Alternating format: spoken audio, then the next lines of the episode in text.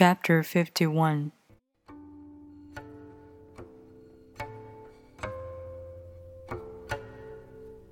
Every being in the universe is an expression of the Tao. It springs into existence.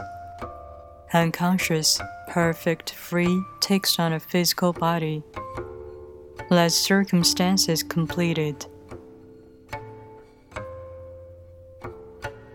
That is why every being spontaneously honors the Tao.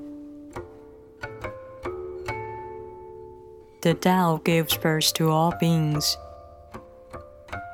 nourishes them, maintains them, cares for them, comforts them, protects them, takes them back to itself.